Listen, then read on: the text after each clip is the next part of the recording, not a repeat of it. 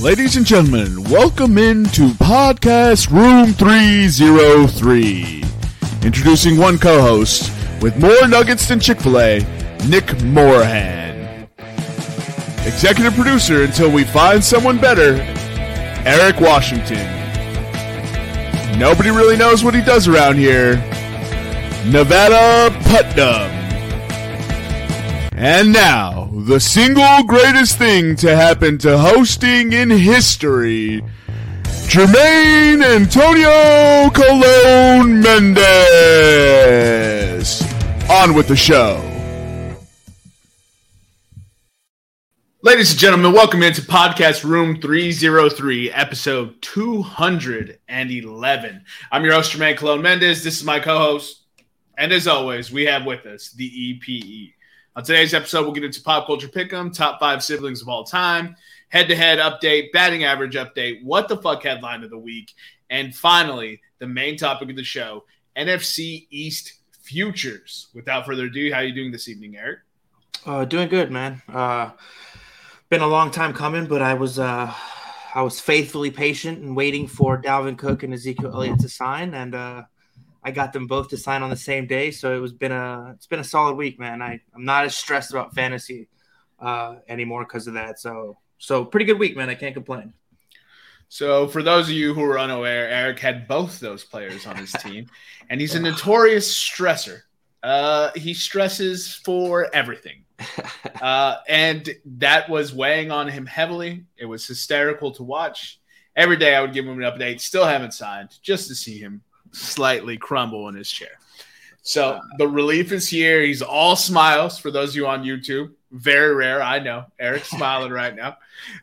But yeah, absolutely. They signed with the Jets and Patriots for Cook and Zeke respectively. So only to muddy those backfields further.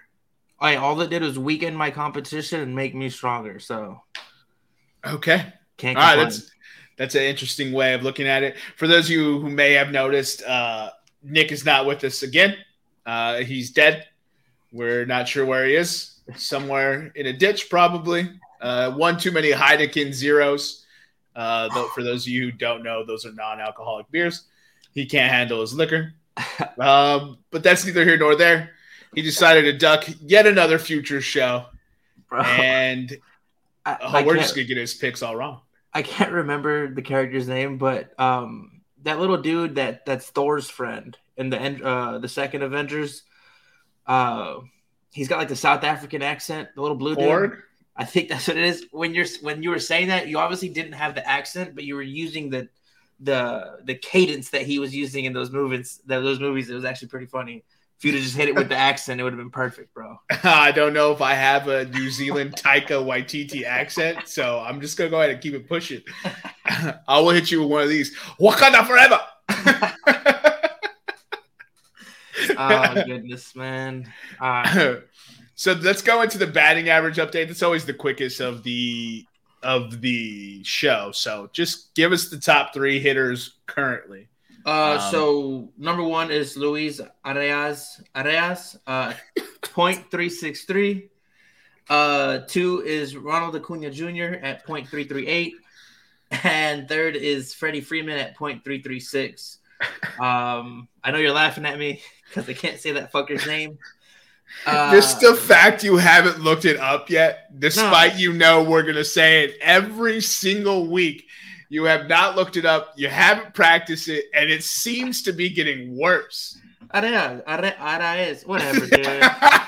Yo, you said it differently all three times. Who gives a shit what this dude's name is? He's not going to finish top of this list. I was doing some digging. I think Ronald Acuna is going to finish the season. I tried to look it up on DraftKings. There are no odds for it, but I was hoping there was. I was going to say Ronald Acuna wins the batting title, but then, you know, it's not possible. I'm pretty sure Luis Arráez gives a fuck if we get his name right. So Arráez. That makes sense. Arráez. Okay. I've been saying that to you every episode. I'm still going to butcher it, but Arráez. I got it now. I got it now.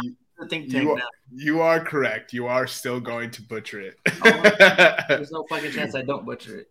All right, so let's do what the fuck headline, and then obviously we'll share the spreadsheet after that for the What the fuck happened? That one is definitely interesting this week. I put a little chill in my, you know, in my bones. I don't know. So I don't know if you guys can see this for you guys watching on YouTube.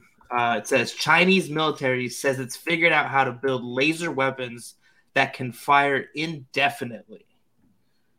Jermaine, you want to elaborate here? Yeah, so this article goes in. We should probably start sharing these articles on our – anyways, neither here nor there. This article goes into the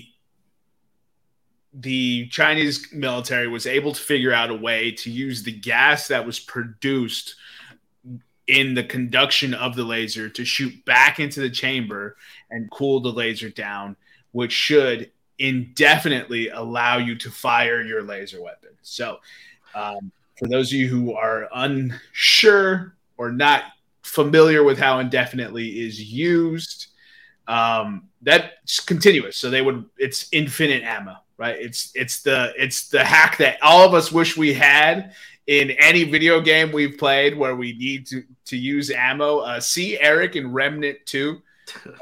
Still cannot figure out the reloading speed. So no, I figured it out. It's just goddamn slow. It's the makers of the game, man. Like, you know what? That's a whole different subject. I'm not gonna let you rile me up. We're just gonna move on. We're just gonna move on from Remnant 2. Fuck okay. It, yeah, and so the article briefly discusses what they reported for the findings. Now, I will say you always take these things with a grain of salt because until, you know, proven, right, until we have proof of their successes in science, you always take it with a grain of salt. And it is incredibly scary perspective due to the nature of what laser weapons can be used for. Also, your ships and, you know, assets and aircraft, et cetera, can be that much lighter because they don't have to carry the physical ammunition, right? So it can just be equipped with a laser that obviously can, you know, amass significant damage. This is one of the reasons why lasers have not been widely leveraged in combat. So it is a very fascinating development. I thought it was a pretty terrifying perspective, but, you know, the human race is nothing if not elite at finding new ways to kill each other. Well, so, you know, it's terrifying when you read that, but the first thought I had was, holy shit, we're going to have laser warfare. Like all of our fucking childhood dreams are coming true, right? Not that we all dreamed of warfare, but laser weapons, you know what I mean? And the second thought I had, laser swords. True, yes. True. No, but, you know, if you could have had a blaster when you were a kid, you would have loved to have a blaster. Bro, no disrespect, but when Han Solo used a blaster, it was a little underwhelming compared to when Homeboy would just walk up to a fleet of enemies and go, like, come on now. True. But the second thought I had was China's been full of shit and a lot of other stuff in the past, so I think this is just a ploy for them to put fear in our hearts because they're scared if they fuck with us, like it's a rat. You know what I mean? We all saw Oppenheimer. We know what happens. Yeah. I mean, if you seem awfully confident, so that is there. Go ahead. And also, anybody who felt bad after watching Oppenheimer, for any reason, if you had a little bit of shame or guilt, just go watch Pearl Harbor right after. It's a long movie, but if you watch that, you'll feel perfectly fine after. I watched Pearl Harbor this week and I felt no bad feelings after Oppenheimer anymore. So it is what it is. Yeah, I mean, you could have bad feelings from, you know, the perspective of loss of life, but it's action begets action. There's no justification, but listen, you know, action. You know, for every action there is an equal and opposite reaction. 100%. But as the kids would say, they fucked around and found out, bro. Oh, yeah, but the kids are also dumb as fuck. Have you tried talking to them lately?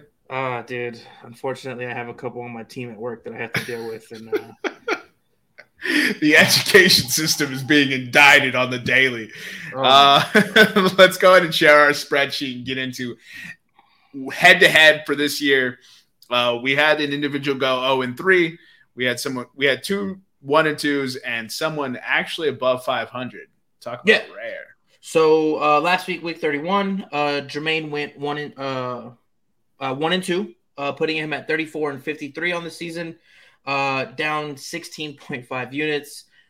Nick went 2-1, putting him at, let me see here, it was 34 and 51 and 2. And he was up 2 units, which has changed, or 2.7 units, or no, actually, I'm sorry. He was up 2 units, which has changed this week because of some current bets. I went 1-2 last week, putting me at 34 and 53, down 7.5 units. And Nevada went 0-3, putting him at a four-game losing streak, 31, 52, and 1 on the season, down 5.3 units. Yeah, it's getting rough and even more rough, but we like to advise you to subscribe to Podcast Motto, right? Fade us. Also, we're starting to throw big parlays and just big ticket results at it to try to get the units back up. So it's only going to get worse. Yeah. We'll go ahead and get into the top 5 siblings of all time, which is today's pop culture pick'em topic. I have first pick. Eric has second pick. And without further ado, let's get this show on the road. Are you ready, Eric? Yes, sir. I'll take Travis and Jason Kelce. Dude. Let's go! Time out. Let's go see if I had first pick to specifically take this one, dog. That's just like that's not even necessary, dude. Like, hit him with a move. You have no love in your heart for either two of those men. Come on now. I just argued with you that I thought Jason Kelce was the best Eagle last year over Jalen Hurts, which also I owe you an apology. I think I was completely full of shit on that one. Jalen Hurts was the correct answer for the top 10. I will say Jason Kelce probably is a top 5 Eagle of all time now that he's on the twilight years of his career with the Super Bowl win and everything he's done. I will say he's a top 5 Eagle though. Yeah, we were just arguing in the context of NFL top 100, so I owe a retraction. I just don't think offensive linemen get enough love, but Jalen Hurts deserved to be in the top 10. I just think Jason Kelce should have been in there as well. I 100% agree. I think Lane Johnson, Jason Kelce. Get the fuck out of here, bro. You don't think Lane Johnson was the top 10? Last year in the National Football League, he was a top 10 player in the entire National Football League. Lane Johnson was a top 10. Yes. 0 sacks allowed. 0 QB pressures allowed. I want to hear it. Dude, come on. I want to hear it. All right. I want to hear it. I know he plays on the weak side, but still. I'm just like, come on now. If you took the best player at every position. Lane Johnson's the best right tackle in football, hands down. No. 100%. He didn't even play every game last year. He missed like 4 with a torn ball sack. Like, all right, well then don't tear your ball sack if you want to be the best. All right, well now that for the listeners out there, word of advice: if you want to be the best, don't tear your ball sack. Yeah, that's great advice. Goddamn asshole. Now that you've stolen my fucking number one, clearly my number one pick was gonna be. I'm gonna take. Ben and Casey Affleck with my first pick because those dudes make nothing but Heat movies. And then I'm going to go ahead and turn around and take all the Manning siblings. So I guess I'll just put the Mannings. Isn't that a TV show from the 70s? Couldn't resist, bro. I'm going to go ahead and try – introduce some triplets into the discussion. I will take Arthur, John, and Chandler Jones. I mean, pedigree of winning. Chandler Jones is one of the most slept on edge rushers in all of football. Overrated.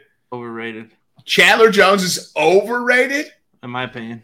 Nobody ever talks about him, and he just gets you double-digit sacks every year. Overrated.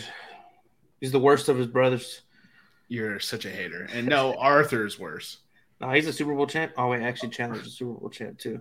Is Chandler? Oh, with Patriots. Did Chandler win? Patriots, yeah. Are you sure? I think so. We'll have to double check that out. And then I'll take Liam, Chris, and Ashley Hemsworth. Your other brother's name is Ashley? Yeah, he's actually in Westworld. He played the security guard. In the first season, the dude who's like in charge of security at Westworld. Okay. Can you just look at your computer in front of me and then go to Google and then type in? Oh yeah, that's what you want me to do. Ashley Hemsworth. No, I'm not doing it now. Now you said it like that, bro. Man. You know who he is. That's why I'm like. I know. I'm actually just trying to like I'm like trying to fumble fuck through here because I can't like think of any more siblings. You just got me flustered by stealing Jason and them from me, dude. I know. I was so happy I was the first pick for this topic because I knew I could instantly one pick, and I was like, I'm gonna full tilt Eric, and then the rest of this is mine, dude. It's just absolute trash, dude. Like I don't even care about the rest of this list. Like it's fucking dumb. I'm just gonna go with the Jonas Brothers because they make hits. I don't disagree. That's just fun. That's just a funny pick, bro. And then seems like we've all been going male heavy here, so I'm gonna add Venus and Serena. Yeah, I was looking up like women siblings, and just none of them were like. They're not making my top five list. No disrespect. It's always one of like. So it was like the Rooney sisters. Yeah. Like one of them's like really cool and really hot, and the other one sucks. Like you know what I mean? Like so, it's like you can't pick them. Yeah, there was like Zoe and her not famous sister. Yeah, what's her sister's name though? You know, and then what is it? The mom from the Cosby Show. Her and her sister. Oh, so speaking of, you know who I saw on the list? Because I Googled the list. Do you remember when you and Nick made me sit down and watch that movie, that musical with Tom Cruise? We didn't make you watch it. You watched it of your own volition, sir. No, because you guys were like, you should really watch it. So I watched it on the plane flight back from Japan. Remember that? Yeah, Rock of Ages. Yeah, so Julianne Hough, or whatever her name is. Yo, time out. Yo, you can't just call it yo. No, it's her name. H-O-U-G-H. How would you spell that? Hugh? Ho? That's also, no, that's not Ho. That would be Huff. Oh, well, her and her brother tough, are super famous. Yeah, that makes sense. Julianne Hough. Ooh. I like Ho better. Yeah, of course you like Ho better. I don't actually. Who's her brother? His name's Derek Ho. It's Huff. I just learned. You just try to slip Ho into this podcast as many times as you can. Oh, that's good, bro. No, that doesn't sound familiar to me at all. Is he like her brother was a Dancing with Stars guy, right? I believe he is. Yes, actually. Let me look it up. I think my mom told me that actually, because she loves Dancing with Stars. Yeah, he's a Dancing with the Stars kid. Boom! My pull, deep pull. Shout out, Mama Mendez, bro. What up? And then so it's my pick, right? Yeah, you got the last two picks here. All right, then I'm gonna round it out with just absolute dominant hoopers. Give me Steph and Seth Curry, and Pau and Mark Gasol. Shout out Pau Gasol for getting into the Hall of Fame. Well, not getting into, but for being inducted this past weekend. Yeah, shout out. And I'll close this out with the Wahlbergs. Yeah, that's a good pick. So honorable mention for me, I had Marquise and Mike Pouncey. I love that reaction. And then I had Jose, Benji, and Yachty, the Molinas. Oh, I mean, only one's really that good. And then I had Owen and Luke Wilson. They have a third brother too. I just read an article. I didn't know that shit until right now. Who? Patrick? His name's – I don't know. I already closed the article, and I'm not going to go look it up. But there's a third Wilson brother, apparently. Nah, if I don't know him, he don't count. Hey, that works for me, dude. All right, go ahead and read the last backs, and we can go ahead and push into the next topic. Yeah, so top five siblings of all time. Jermaine stole the Kelce brothers from me, Arthur, Sean, and Chandler Jones. Yeah, buddy. Liam, Chris, and Ashley Hemsworth. Steph and Seth Curry. And Pau and Mark Gasol. I had Ben and Casey Affleck, the Manning brothers, the Jonas Brothers, Venus and Serena, and the Wahlbergs being Donnie and Mark. Yeah, that Venus and Serena pick was fire, but I was never I liked rooting against them because they were so dominant. You know what I mean? There was no rooting against those sisters in my house for obvious reasons. Yeah, I mean, I loved when they won, but yeah. It's like I like to root against dynasties, bro. Like I rooted against the Patriots, I rooted against the Warriors, I rooted against the Heat, even though they only won two titles. Very, very rarely have I heard my dad use the term black excellence. Like, honestly, like, it's not something he just throws around, but he definitely used it in terms of Serena and Venus when they were younger. Yeah, they were. Serena's so good. Serena's so good. Venus is also very good. Just, you know, she's just not the GOAT. That's the only difference. She's just not the greatest ever. That's like the slight difference. But she's better than most. I wonder where tennis pundits rank her. I'd say top 20 all time.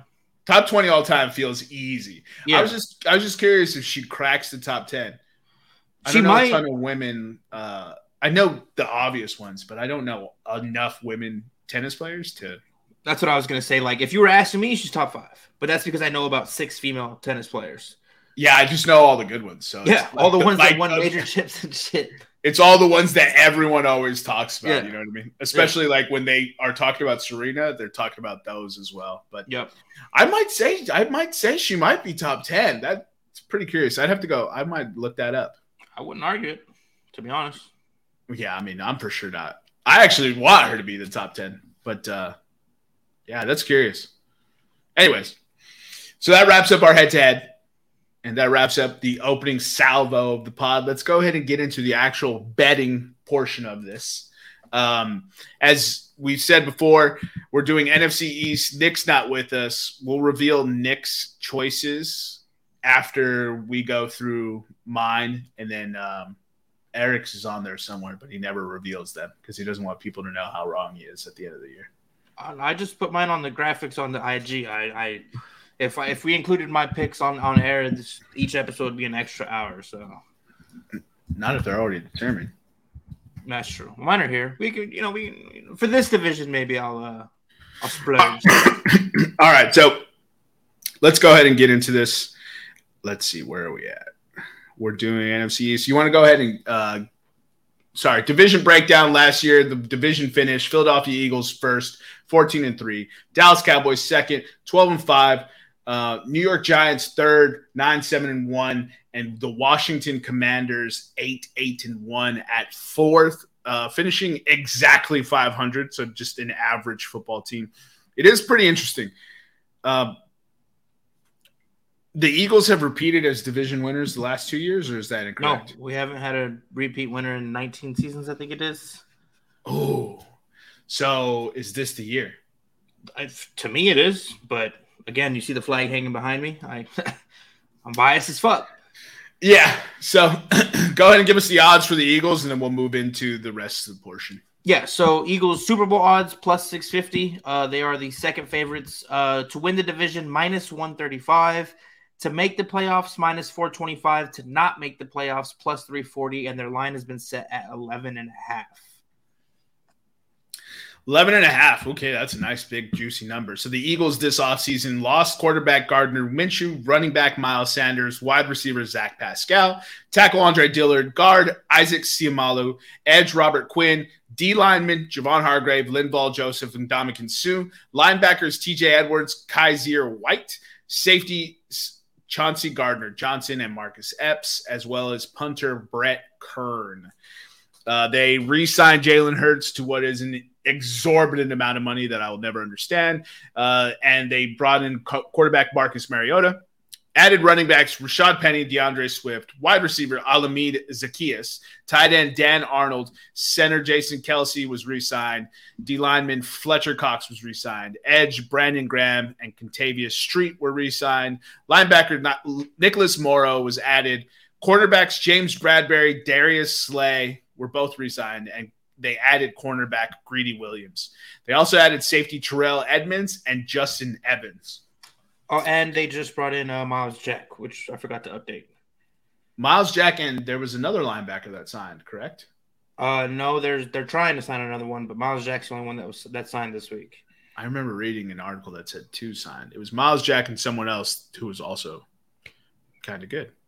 Anyways, it means that person just didn't sign. So in the draft, the Eagles added in round 1, Jalen Carter, defensive tackle out of Georgia, Nolan Smith, edge out of Georgia. In the third round, they had Tyler Steen, tackle out of Alabama, and Sidney Brown, safety out of Illinois. In the fourth round, they added Keely Ringo, cornerback, also out of Georgia.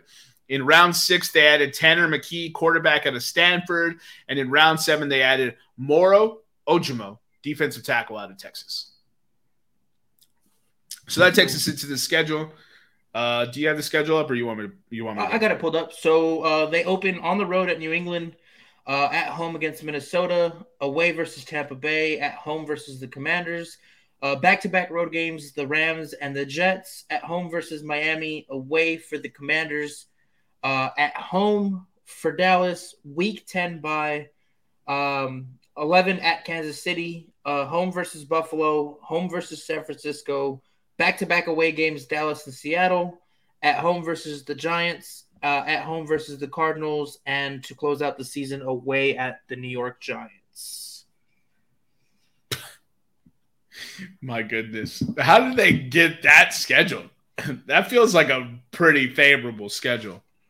Well, I mean, you know, they got, I don't know, I guess the NFC or the AFC East is going to be tough with Buffalo, Miami, and the Jets. Our division is always tough. And then we got, you know, first place last year was what, Seattle and Minnesota. We're playing that whole division. So it's Minnesota and Tampa Bay. Was Tampa Bay first last year? Tampa Bay made the playoffs, remember? Yep. So Tampa and Minnesota are two non-conference teams that were playing that were first last year. So it looks like a tough schedule to me. It's not the hardest out there, but it's a tough schedule. Tampa Bay and Minnesota are also in the same conference, by the way, brother. You said non-conference. Or you know what I meant, dude. Non-division, like, you know. Dude, book me over. Book me over. Over 11.5 wins. I see this team winning 12 easy, if not repeating the 14-3 finish, locking up that 1 seed relatively early, and are able to rest key players going into the postseason. Yes, they will win the division. And, you know, the NFC is weak this year, especially if people are talking about the Saints as a contender. So I'm probably going to sprinkle a little scratch as well on the plus 650 Super Bowl odds. I'm here for it. I love it. And, yeah, I just feel like, you know, I don't see where this team necessarily got worse. So – and go ahead. So – I'm going to try to give a non-biased, honest opinion here. We lost Javon Hargrave, which is huge. Now, I know we replaced him with probably the best draft pick in the draft, but he's still a rookie.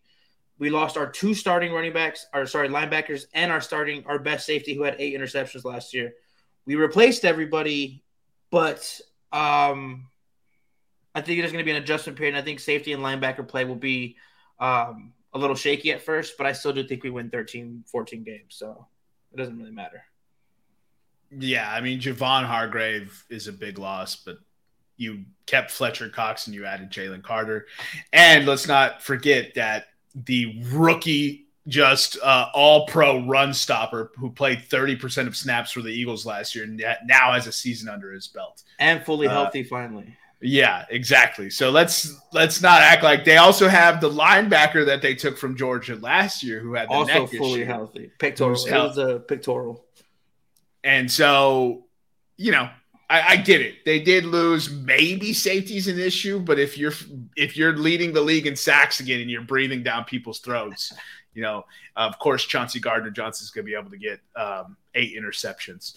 So it'll be interesting to see. Not often do I want to run it back with this team, but I think the way they structured everything and the way they added talent, you know, to the fringes and kept the core in place, you know, not to mention Dallas Goedert's healthy again. You know, Devonta and AJ have another year in the system, and they added 2 running backs that more than enough make up for the departure of Miles Sanders, in my opinion. Still have Jalen Hurts. Also, Jalen Hurts levels up as a passer this year. I'm here for all of that. I know he had a great season, but leveling up is oof. They'll play closer games, right? And that's the thing with Jalen Hurts, right? Everyone's just like, it's myself included. He had 22 touchdowns last year, 6 interceptions, and so this year they're probably going to have him throw some more. Right. I know that the Eagles don't want to, but they'll probably be in closer games. And so in those games, Jalen Hurts will have to throw. And we saw what Jalen Hurts did in the Super Bowl when I don't think Jalen Hurts was 100% in the Super Bowl. So for those of you who don't think he can't level up passing-wise, you might be in for a rude awakening. So Jalen Hurts has something more that he can unlock. And so that's a scary premise in its own right. I'll take the best quarterback in this division. I'll take the best defense in this division. I know that the next team we'll talk about has something to say about that. But yeah, I'm going to go with them as they ride through that. So, and let's go ahead and get to the next team, Eric. Give us the odds. All right. So Dallas, Super Bowl odds plus 1,400 to win the division, plus 190. To make the playoffs, minus 215. To miss the playoffs, plus 185. And their line was set at 9.5. 9.5. Ooh, that's a pretty good line. I might go over on that too. All right, let's get into the departures, additions, and the draft for the Dallas Cowboys. Some of the notable players they had depart: running back Ezekiel Elliott, wide receiver Noah Brown and T.Y. Wilton, tight end Dalton Schultz, offensive tackle Jason Peters, go Birds, guard Connor McGovern, D lineman Carlos Watkins, linebacker Anthony Barr, cornerback Anthony Brown, long snapper Jake McQuaid, and Matt Overton. They had two long snappers leave, and kicker Brett Maher. They're real weak at long snapper this year, bro. They added running back Ronald Jones, wide receiver Brandon Cooks, edge Dante Fowler Jr., D lineman Jonathan Hankins, linebacker Leighton Vander Esch was re-signed, Stephon Gilmore was added in the cornerback, and safety Donovan Wilson. In the draft, they added Mozzie Smith, D tackle out of Michigan, in the first round. In the second round, they added Luke Schoonmaker, tight end out of Michigan. In the third round, they shout out Hookem, DeMarvion Overshone, linebacker, Texas. Round 4, Villami Fiocco, edge, San Jose State. Round 5, Asim Richards, tackle out of North Carolina. Evan Hull. That's incorrect. Evan Hull is with the Colts. So, sorry, getting tripped up here. Round 6, Eric Scott Jr., cornerback out of Southern Mississippi. Deuce Vaughn, running back, Kansas State. And then Jalen Brooks, wide receiver, South Carolina. Let's go ahead and get into that schedule, Eric. Yeah, so they open on the road against the Giants. Week 2 at home against the Jets. Away against the Cardinals. At home against New England. Back-to-back road games, San Francisco and the Los Angeles Chargers. They have their Week 7 bye. Coming out of the bye, they have the Rams at home, away at the Eagles, home for the Giants, away against the Panthers, home for the Commanders, home for Seattle, home for Philly. Back-to-back away games, Buffalo and Miami, at home for Detroit, and they close out the season on the road in Washington against the Commanders.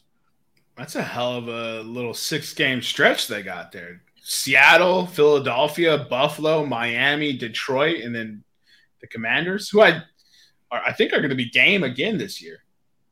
Yeah, I mean, there's a couple of divisions. You know, you think about the AFC North, you think about the NFC West, NFC East. It's just when they play, it's just going to be a bloodbath. Like, even no matter how talented the teams are. Niners, Chargers. Yeah. Yeah, I agree with you. I agree with what you're saying. You know, I just don't think Dallas is as good as Philadelphia. So that's a pretty tough schedule for that team. So 9.5 is the win total. I do think they hit that though. So I'm going to go 10. I think they go 10-7.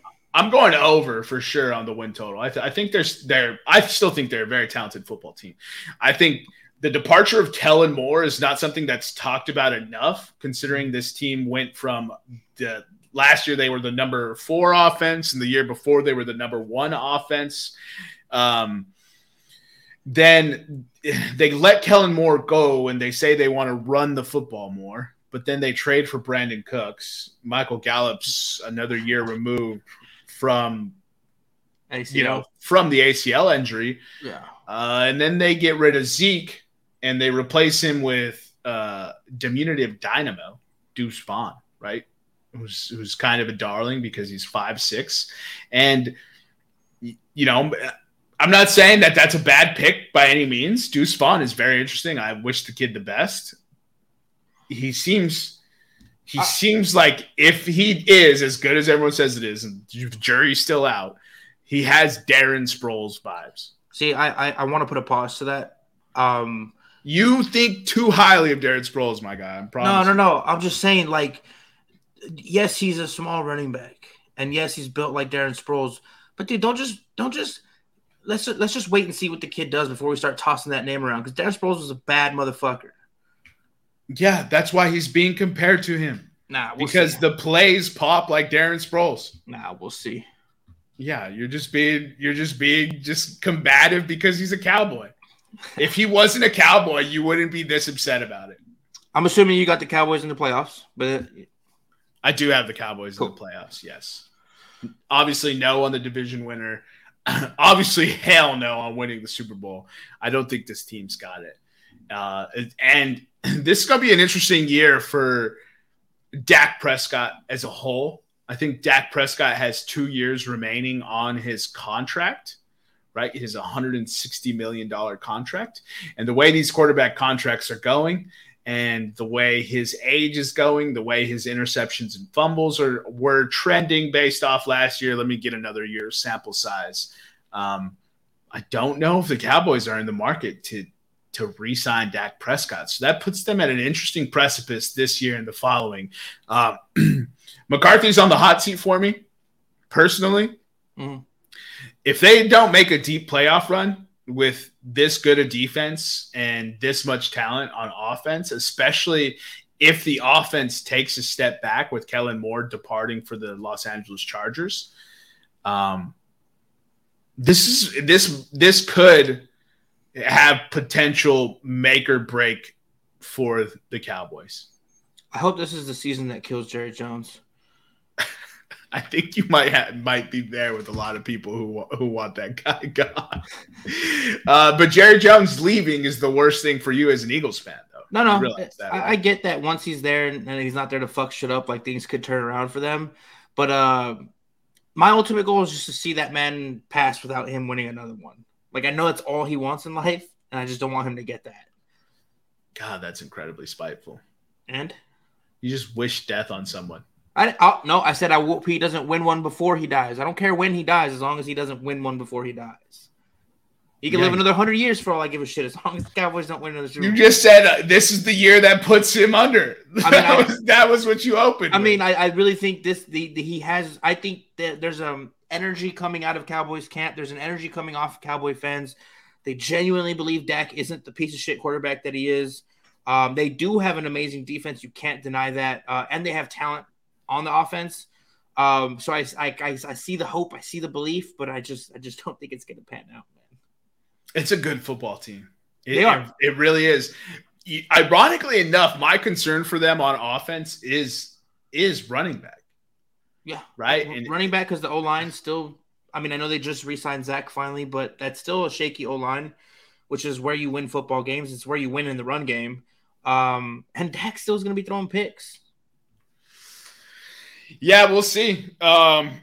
If they really do run the ball more, there's obviously less opportunity for Dak to throw interceptions. And, the issue with some of Dak's interceptions last year was because you can explain some interceptions, right? Like tipped passes or, maybe a defender just made an absolute elite play. But a majority of his interceptions were – what were you looking at, big fella? And then, he's running for his life behind the line of scrimmage, and he's fumbling the rock too much. So it's just you can't throw interceptions and fumble the football. You got to pick one. Yeah.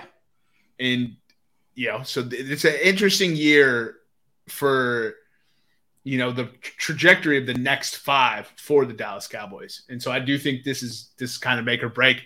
They need at least one playoff win. When's the last time they won a playoff game? It's not that. It's not that long. It's fairly recently. Year. No, they got beat. They got beat by San Francisco, didn't they? Wasn't that the second round? Because they would. Because I was. Everybody was talking about an Eagles Cowboys NFC Championship and how crazy that would have been. And I was like, the Cowboys aren't going to win. Yeah, I don't know. I don't remember. If they did win last year, then I owe the Cowboys fans an apology. So, So Minnesota played the Giants. I mean, I could just look it up real quick. Right? You had a bye. Yep. And San Francisco played – who was the – so Bucks played – the Cowboys? Buccaneers played the Cowboys, or was it? So it was opening round. Dallas versus Tampa, Dallas won. Seattle versus San Francisco, San Francisco won. And then New York Giants versus Minnesota, the Giants won. Second round was Dallas, San Francisco, San Francisco won. Philly beat the shit out of New York, and then Philly beat the shit out of San Francisco, and then we got asses whooped in the Super Bowl. You didn't get your asses whooped. What are you talking about? Well, we lost by 3. Also, does beating Tampa Bay last year really count as a playoff win? For Dallas, not really. No.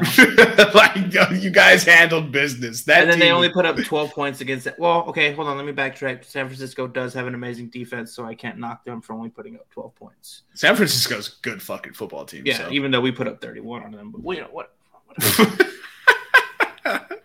San Francisco fans have a bone to pick with you on that with the Brock Purdy. I don't – let me ask you a question, and we won't get into too much. What's their issue? What's the issue? We would have won if we had our quarterback. 1, it was 31-7 was the final score. 2, you had 2 quarterbacks go in there and get knocked on their ass, get knocked out of the game. It's not because your quarterback wasn't playing. It's because you couldn't protect your quarterback and get your offense going. I think that would have been a close game if Brock Purdy played the whole time. They were moving the ball on that defense. If you want Brock Purdy to play, protect him. Okay, nobody's saying that. But for you to say that they don't have a leg to stand on when their quarterback was obviously eating that defense, that vaunted Philly defense. So let's relax. He was eating them for what, 7 points? Brock Purdy got bounced in the first quarter, dog. All right, well, he wasn't eating us. He was definitely throwing the football on you guys. You guys were barely stopping that offense. Right, we'll agree to disagree. We'll move on. We'll move on. Of course, you're not going to agree with that. We'll move on to the New York Giants. Were 9-7-1 last year, third place. Give us the odds, Eric. Super Bowl odds. Not even going to say them because it's not going to happen. To win the division +900. To make the playoffs +160. To miss the playoffs -190. And their line is 7.5. All right. So some of the departures they had last year is wide receiver Kenny Golladay and Richie James and Marcus Johnson. They lost guard John Feliciano, center Nick Gates, D lineman Nick Williams, linebacker Jalen Smith, cornerback Fabian Moreau, safeties Landon Collins and Tony Jefferson, and Julian Love. They re-signed Daniel Jones to a 4-year, $160 million deal. Dang, he got the Dak Prescott deal? Yeah. Running back Saquon Barkley was franchise tagged. Matt Breida. They added wide receivers Paris Campbell, Jamison Crowder, Sterling Shepard, Darius Slayton, and tight end Darren Waller. They added edge Jaheed Ward.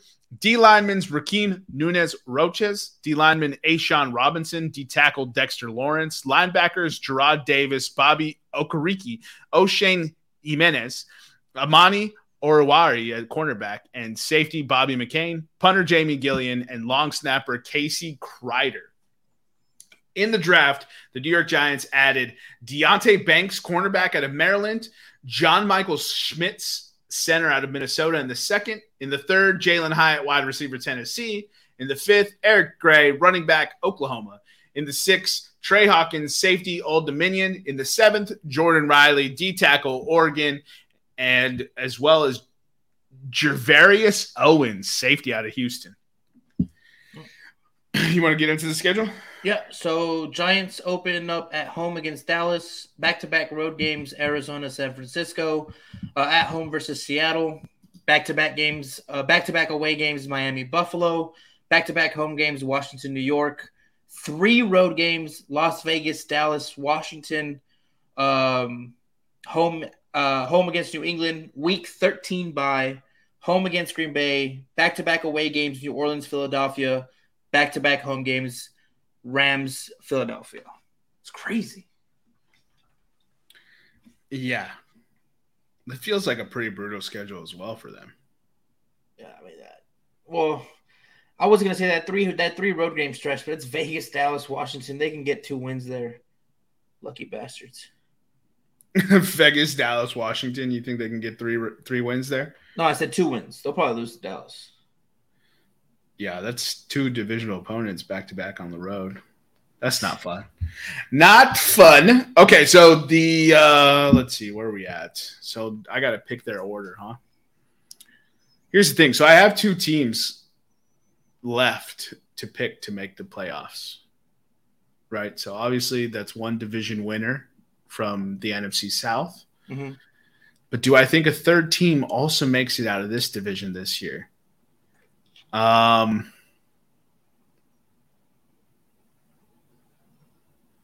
the line is at 7.5. Fascinating. I don't know what I want to go with. I think I'm taking the over on the win total, and a no on makes the playoffs. And then, you know, obviously no on the other 2. Yeah. So obviously. I think they could get 8 wins, especially looking at this. And I think the addition of Darren Waller is one of the more slept on additions of this. Saquon Barkley is in tow, so he's ready to play the season again. Daniel Jones is much, much better when he plays the field. Darren Waller gives them an actual option, a number 1 option. And, you know, all hinging on whether or not he stays healthy. The defense is going to get better, right, which was something that struggled last year. Offensive line play is getting better as well. And then it's another year under Brian Daboll, who I think is a fantastic coach.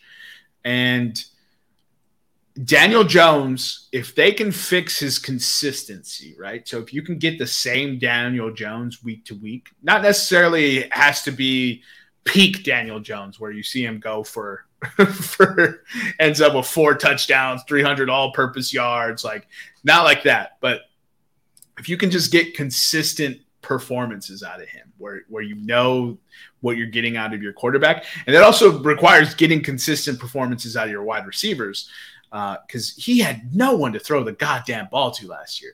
Yeah. I mean, the separation was slim to none. Isaiah Hodgins is a revelation. Sterling Shepard, what is this, his 17th ACL or Achilles tear he's coming back from? Wan'Dale Robinson's coming back from an ACL tear as well. It seems like every player they have is a slot wide receiver. They added some speed with Jalen Hyatt. Darius Slayton and Daniel Jones have always had a good rapport, but it never seems to develop into anything further because the Giants hate Darius Slayton. So it is a very interesting situation with the Giants here moving forward. I think they're going to be a middle-of-the-pack team. They're not going to be a team that you necessarily are afraid of, but it's a team that you also don't want to play, right? So if the right Giants show up, you can end up losing that game. Yeah. And, you know, I could be saying all this, and then they end up with a top 5 pick, which is in their ROC, right, their range of outcomes. What an interesting team the New York Giants are. You got any thoughts on this team?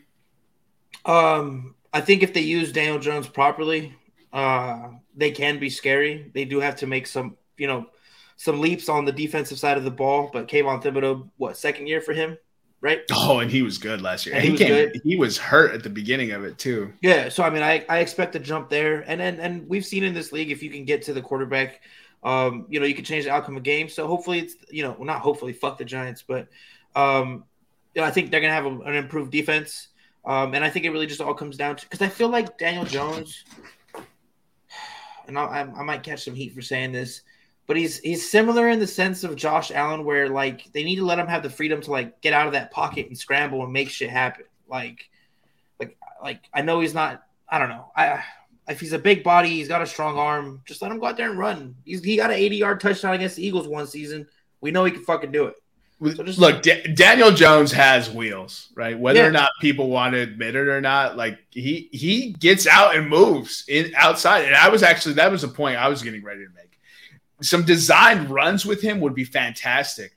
A read option with Darren Waller coming from the backside to be an option, right, to pitch to his left, Saquon running wide out right, and Daniel Jones in the middle. Like I think you sprinkle 2, 3, 4 of those plays into a game. Maybe that's too many, but you sprinkle a few of those and you could really present a dynamic option for this team.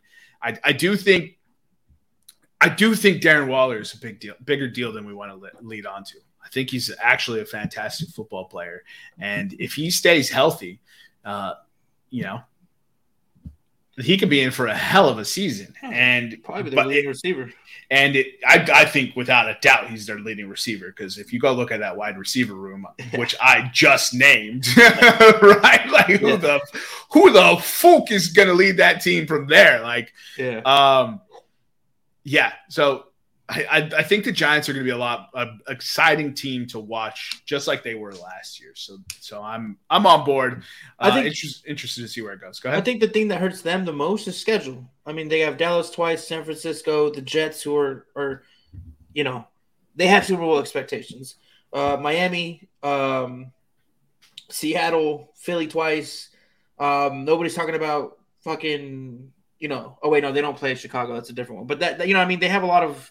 They have a lot of tough games, and I think that's what's going to hurt them is if they had a little bit of an easier schedule, they might win like 9 games, but I don't know. I think they finished around 6 or 7. Yeah. It's just, the thing is there's like you look at games and you're like, which one do they for sure win on this list? And you really only have one. It's the Cardinals. Every other one, I could be convinced the other way. Yeah. Very true. You know what I mean? Yeah, maybe the Rams in Week 16, but we could be talking differently about the Rams in Week 16, and everyone's just like, how did we doubt Matt Stafford and Cooper Kupp and the 2 years removed Super Bowl champions? They're here to play. You know what I mean? We could easily be saying that. We're probably not. We could, but a lot of the stuff coming out of that camp is they're about to have a fire sale. So we'll see. Yeah, we'll never know. You can't trust camp reports. You can't, true. Because if you do, Deuce Vaughn is the best running back in the league right now. Anyways, let's go ahead and get into the very last team in this division. Last year's 8-8-1, fourth place Washington Commanders. Oh, so close to making the playoffs. Oh, so very close. To win the division, plus 1,600. To make the playoffs, plus 300. To miss the playoffs is minus 370, and their line is set at 6.5. Yep. So you have the Washington Commanders. They lost quarterbacks Tyler Heinicke and Carson Wentz, running back J.D. McKissick, wide receiver Cam Sims, guards Wes Schweitzer, Trey Turner, center Nick Martin and Chase Rollier, linebacker John Bostic and Cole Holcomb, and safety Bobby McCain. In free agency, they added quarterback Jacoby Brissett, tackles Andrew Wiley and Trenton Scott, O-lineman Nick Gates, center Tyler Larson, D-linemen Abdullah Anderson and Deron Payne. Oh, he was re-signed. Edge Effie Obata, linebacker Cody Barton and David Mayo, and cornerbacks Cameron Dantzler and Danny Johnson. In the draft, they added Emmanuel Forbes, cornerback Mississippi State in round 1, Jartavius Martin, cornerback out of Maryland, round 2, Ricky Stormberg, center out of Arkansas in round 3, Braden Daniels, tackle out of Utah in round 4, KJ Henry, edge out of Clemson in round 5, Chris Rodriguez Jr., running back Kentucky out of round 6, and Andre Jones, linebacker Louisiana in round 7. So going into Washington's schedule, they open up at home against Arizona, on the road against Denver, at home against Buffalo, on the road Philadelphia, home Chicago, back-to-back away games Atlanta, New York, home versus Philadelphia, back-to-back away games New England, Seattle, at home for the New York Giants, away for Dallas, at home for the Dolphins, Week 14 bye week, away for Los Angeles Rams, away for New York Jets, and then they close out with back-to-back home games San Francisco and Dallas. God damn, Jets, 49ers, Cowboys to end? Yeah, it's going to be fucking rough. Their last 6 games, at Cowboys, home to the Dolphins, at the Rams, could win that one, at the Jets, home to the 49ers, home to the Cowboys. That's brutal. And if you extend that the last 8 weeks, they also play the Giants and the Seahawks. Yeah. It's yeah, they're gonna win 4 games. Hey, Washington! They might get a grip on Denver. They'll be 2-0, and the whole world will be flipping the fuck out, and then they'll finish 3-14. Oh man, the Denver Broncos. Who the fuck knows with that team? I have no idea. The more I try to figure out the Denver Broncos, the more of an enigma they become. Is Nicolas Cage a good actor? Yes. Sometimes. That's the answer that makes me feel better. Sometimes he is. Sometimes I'm like, holy shit. And sometimes I'm like, what the fuck is this guy doing in Hollywood? Is Denver a good football team? Sometimes. Sometimes, bro. I have no fucking clue, bro. Yeah, so Washington Commanders, welcome to Caleb Williams sweepstake. I'm going to go ahead and take the under. No to winning the Super Bowl, no to the division, and no to the playoffs. Okay. And I do want to point out, so we should probably actually talk about the Washington Commanders, right? So yeah. Running back Brian Robinson is now a full year and some change. Is it a full year? Yeah, pretty much. He's about to be a full year and some change removed from, getting shot in the leg, which as a running back, I think is a pretty essential appendage to be back from. And then, J.D. McKissick's no longer there, so that frees up Antonio Gibson to become what the fantasy community has always wanted Antonio Gibson to become. Then Eric Bieniemy came over, right? Yep. Longtime offensive coordinator for the Kansas City Chiefs, 2-time Super Bowl winner, 3-time Super Bowl appearing offensive coordinator Eric Bieniemy, who helped wield and mold Patrick Mahomes into, what is the, without a shadow of doubt, best quarterback in football currently. And, weaponized Travis Kelce in the tight end game. And it was just able to put schemes together that confused defenses, kept them on their toes, and produced game-winning drives, right? Now, I will say, he's not coming over to Patrick Mahomes. He does have Sam Howell. And I have been told that there is a little bit of a gap in skill between those two players. Just not much, but enough for it to be significant. Their wide receiver core is one of the better in the league. Curtis Samuel, Jahan Dotson, and Terry McLaurin. And so this team does present a lot of potential. Their offensive line, I'm not exactly sold on. Their defense was good last year, not as good as we thought it was going to be. And Chase Young is on the bubble. Will he even open the season on the Commanders roster? So it's going to be very interesting. They declined the 5th-year option. Ron Rivera is a steadying force. They just sold the team. And I wonder where that comes in as well. Does selling the team lift some weight off the players and they could play more freely?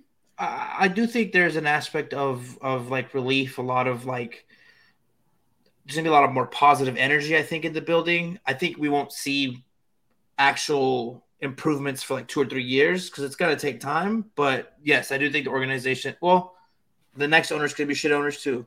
Here's to hoping they aren't, because the league's better – when there's good owners and there's people spending money and teams, you want competition. You don't want just the same fucking. It's not the AFC East every year where the Patriots just win, right?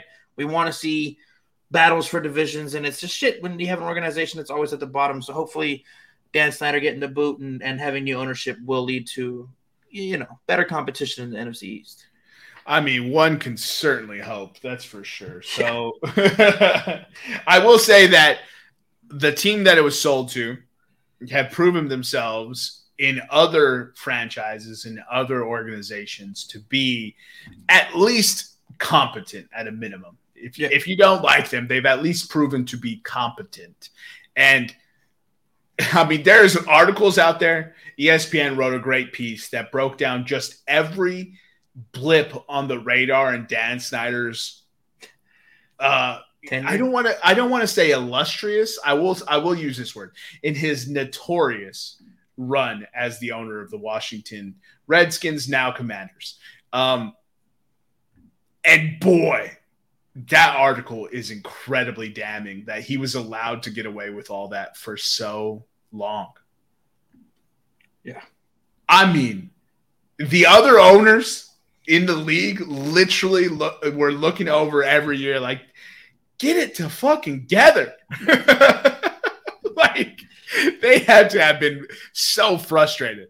That's also on them. They could have stepped in and done something about this sooner. So I guess they didn't want to set a bad precedent, but that man dug his own grave.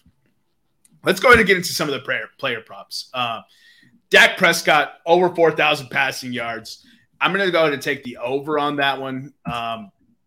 Adding Brandon Cooks, I don't see how Dak Prescott playing a full season. I hope so, right? I don't see how he could possibly not throw over that. I'm going to abstain from the passing touchdowns. I think that's a great number, especially if they are going to go as a team that says they're going to run the football more. So when they get into the red zone, are they going to turn around and hand the rock off to Deuce Vaughn? You know, goal line back, Deuce Vaughn. Yeah, he's the goal line back. Ant-Man out there. You know how sick it would be if Deuce Vaughn was the goal line back and their play was to just bring two D linemen and they just lift him and throw him over the line of scrimmage into the end zone. I honestly think there's a rule against that because I think somebody's tried that before. You can't throw a player forward, but that would be sick if you just pick the little man up and toss him. That'd be sick. Dude, I don't know if I'd be like, appreciate you calling him little man. I'm not, oh, dude. I'm just messing with you, dog. I'm just saying, if someone called you little man, I got Napoleon syndrome. Bro. I'll swear up on anybody. I'll show you we big and small at the same goddamn time, son. Don't do that. No, I would love to. I'll probably have to look up that rule. But if not, I mean, just 2D linemen, lift, throw, just dart and do spawn into the end zone would be such a wild thing to see every week. So Daniel Jones is the very next quarterback we have on our list. 3,300 and a half passing yards. Dude, I'm abstaining on the overs for that. So, sorry, I don't mean to cut you off. The Rule 12, Section 1, Article 4 states that you cannot pull, push, or carry a runner in any direction at any time. So I'm not pull, push, or carrying anybody. I'm throwing. All right, dude. I'll let you and the NFL fucking figure that shit out. If I'm a coach, I'm like, you need to fix your rule book. I'm throwing him the whole season, dog. They didn't say anything about throw. I think a throw is a push. Technically, you're pushing something forward. Ask quarterbacks when the ball gets it out of their hand. Oh man! All right, now we're just gonna spiral into this whole fucking thing, and let's just get to these goddamn player props. Daniel Jones over under 575 and a half rushing yards. I'll take the over at even money. Sure, that's going to be a lot of fun. Here's a fun bet that everyone should just take. It's plus 1,100. Jalen Hurts for MVP. I know I've recommended a few MVPs, but it's plus money, ladies and gentlemen. All your bets will be covered if one of them hits. So take a few and hope and pray that it's not Patrick Mahomes again. So 3,700 and a half passing yards out of Jalen Hurts is minus 110 both ways. He also has over under 22 and a half passing touchdowns. I will take the over on the passing touchdowns. I think they're going to be a much, much more closer game. So I think he's going to be able to eclipse that number. As far as passing yards go, I mean, Miles Sanders is gone, right? And I don't know what the hell's going on with that running back room. So give me the over on that. And this one for sure, I'm taking the under on rushing touchdowns. Okay. And I am going to, QB sneaks. Now keep in mind, they did not make that QB sneak that the Eagles do illegal. So yeah, but how many did he have last year? 10? He had a bunch of fourth and down conversions. And I think he had like 3 touchdowns from it. I asked how many touchdowns he had, though. Oh, I think it was like 3. He only had 3 rushing touchdowns last year, Eric? No, he had 13 total, but from that specific play. Dang, it took so long to get to that total. So 13, he had 13 rushing touchdowns last year. Yeah. God damn. I thought you were talking about from that formation. I was trying to tell you it was 3 or 4 from that formation. No, dude. God damn. Let me live my life, God damn it. Well, I would love you to live your life in the world I am and just add to the question. I'll take the under on the touchdowns. 13 is a lot. 13 is a lot of rushing touchdowns. And if I think he's going to take the over on passing touchdowns, it's obviously going to take away from that. So I'll take the under on that. B. Johnson Jr. Brian Johnson. Brian Johnson. Who's Brian Johnson Jr.? Brian Robinson? Robinson. There we go. That's what I meant to put. Yo, I was looking at this like I was like, I'm pretty deep in fantasy. So for me to not know a player.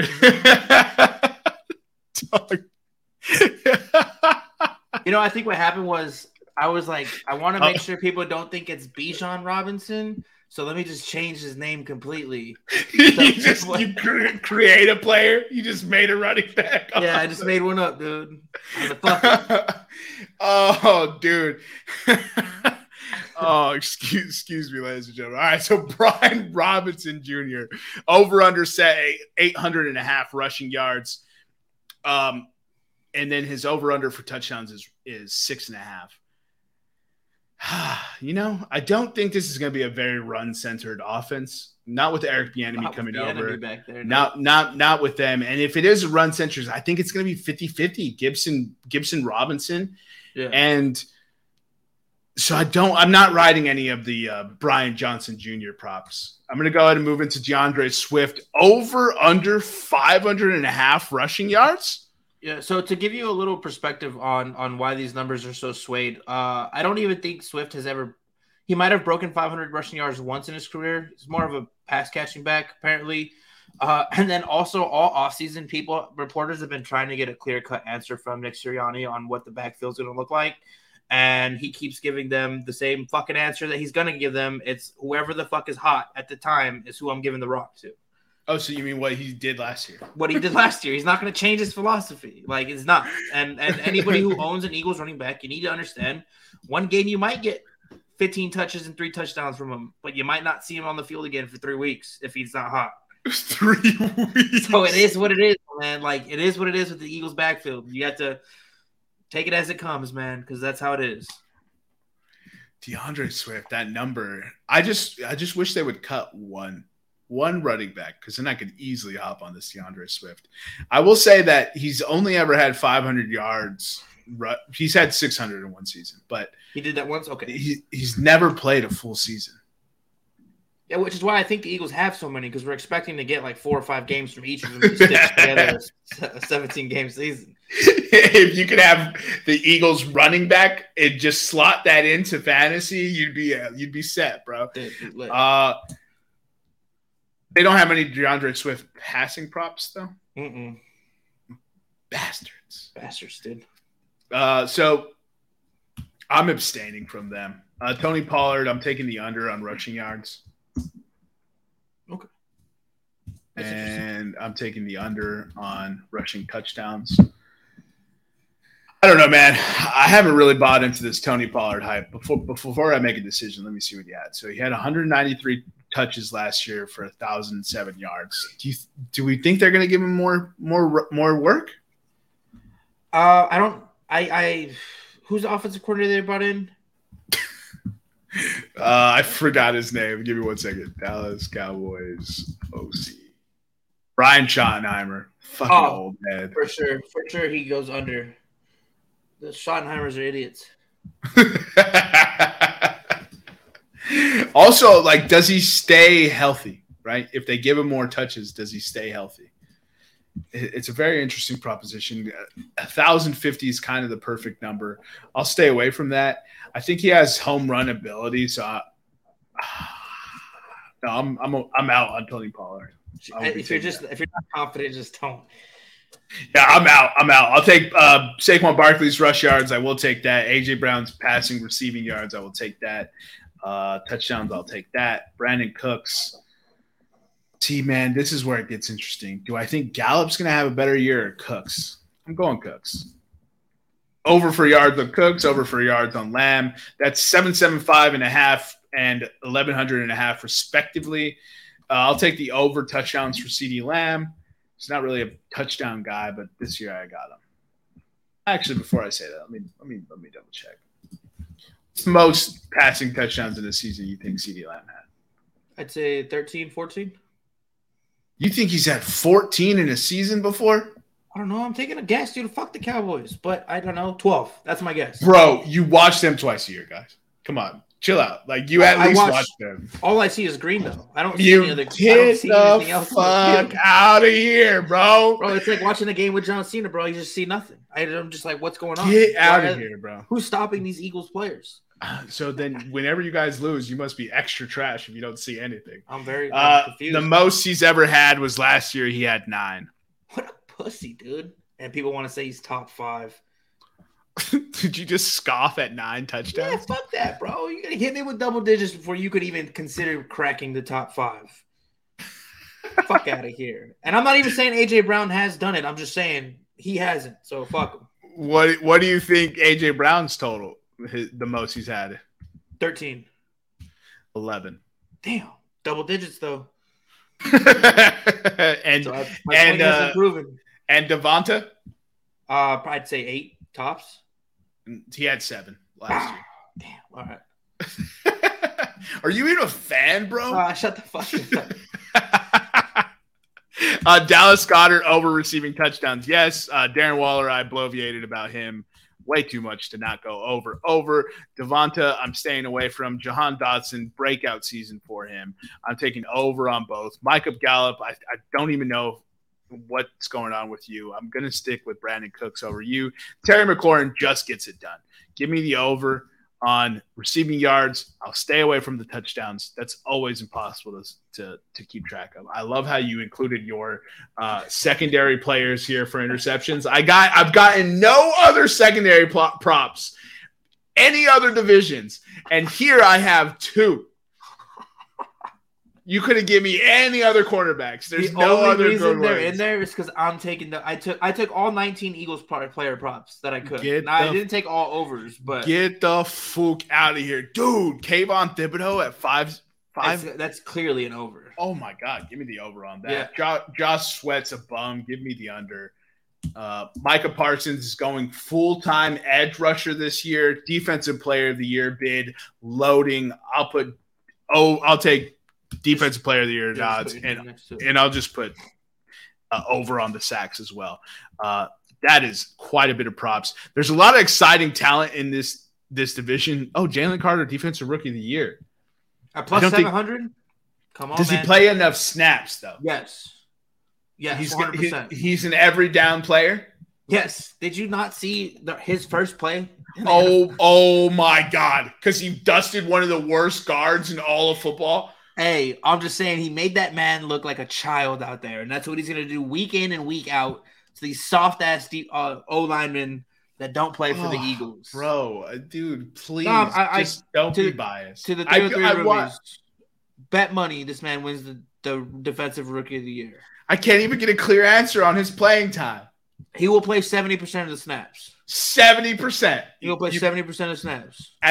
Put this down in the sheet under our props. This is a bet between you and I.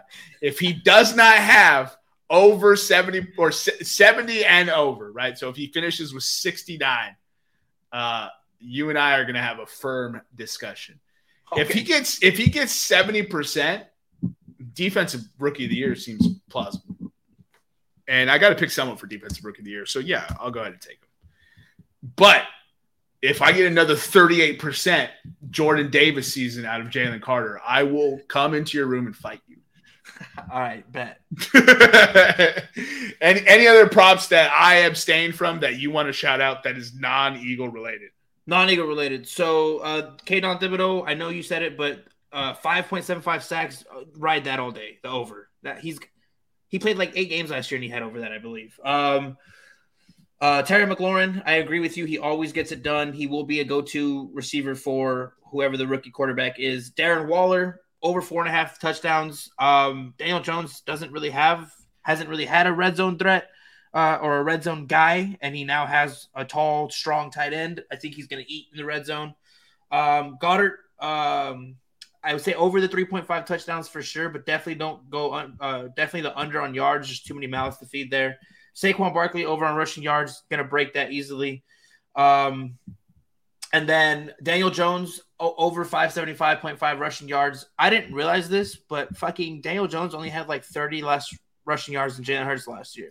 So definitely take the over on that again. And that's me not giving you any of the Eagles stuff, and definitely take the unders on anything related to Dak Prescott, unless it's interceptions, then take the overs. Yeah, I'm trying to find his rushing stats. Here we go. So he had 700 last year, right? And he had 120 attempts because there was no one to throw the ball to. Yeah. Pretty much his whole career, there's been no one to throw the ball to, if you were to think about it. Yeah. He had, in 2019, OBJ was traded already, wasn't he? I think that was the year he got traded. Okay.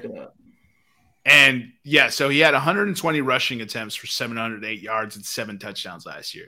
I don't know if the Giants can design more runs for that, but they can be more creative. Corrections, last year with the Giants was 18. Yeah, so Daniel Jones has never had a good wide receiver to throw to. Here's the thing. I think Sterling Shepard was a good wide receiver. Sterling Shepard, when he plays, is a very good wide receiver. It's always like 8 for 100 when he plays. It's freaking crazy. But he's got no knees left. So this is the first year we're going to see him with a viable weapon, which it feels like a legit viable weapon. I mean, besides Saquon Barkley, but that's a running back. So a pass catching option. I'd be curious to see how Daniel Jones does. I think Daniel Jones is going to have a little bit of a sleeper season. And a lot of people are going to be talking about, you know, kind of shocked all year about how Daniel Jones, bro, when I watch him play football, I don't see a bad quarterback. I just see, like, I'm so used to watching the Saints play when the years we didn't have Olave and Michael Thomas missed every snap. Yeah. And Marquez Callaway was our number one option. You know what I mean? Yeah. I'm so used to watching that. And every time I watch that and watch the Giants, it's the same thing. So for me, the thing is, it's a lot of the times it has to do with the franchise that you go to, the fan base. He's just not a guy that seems as he's built for New York or built to deal with New York fans, because they're the dumbest fan base in the league. Like, and they're the most aggressive, I would say. So, like, I don't know. If I could see him going to another team and fighting, they're 100% the dumbest fan base in the league. Philadelphia Eagles are dumb as hell, bro. Voted on, bro. We got like 7th on that list, so fuck off. Voted on by who? I didn't vote. I don't know. It was some Instagram thing I saw, and I take that to word. That word is bond, dude. It's some guy walking around Mall of America asking people that are he's in Philadelphia asking who's the dumbest fan, but New York. You know? Oh, boy. Dumbest fan base has to be the Carolina Panthers. Honestly, I was going to say Minnesota, because how can you root for a team that always gets your hopes up so high and just never closes the deal? You got to be a dumb fan base to root for that. Or be a fan of blue balls. those are the masochists that they get tied up and their girlfriends walk all over them in high heels and shit. Yeah, I know what you're talking about. I know a few cats like that. All right. You got anything else for the roomies? Go Birds. Ugh, disgusting. Freaking Tourette's. Anything. Anyways, follow us on Instagram, Twitter, and YouTube at Podcast Room 303. Follow our sister podcast, Revenge of the Pod, on their socials and anywhere that you get your podcasts. Speaking of, did you know Amazon now has podcasts? Sick. I guess we're going to have to start posting there as well. Anyways, thank you for joining us. For myself, Jermaine, for my co-host, and EPE. We'll see you next time when you come on down and step into the room.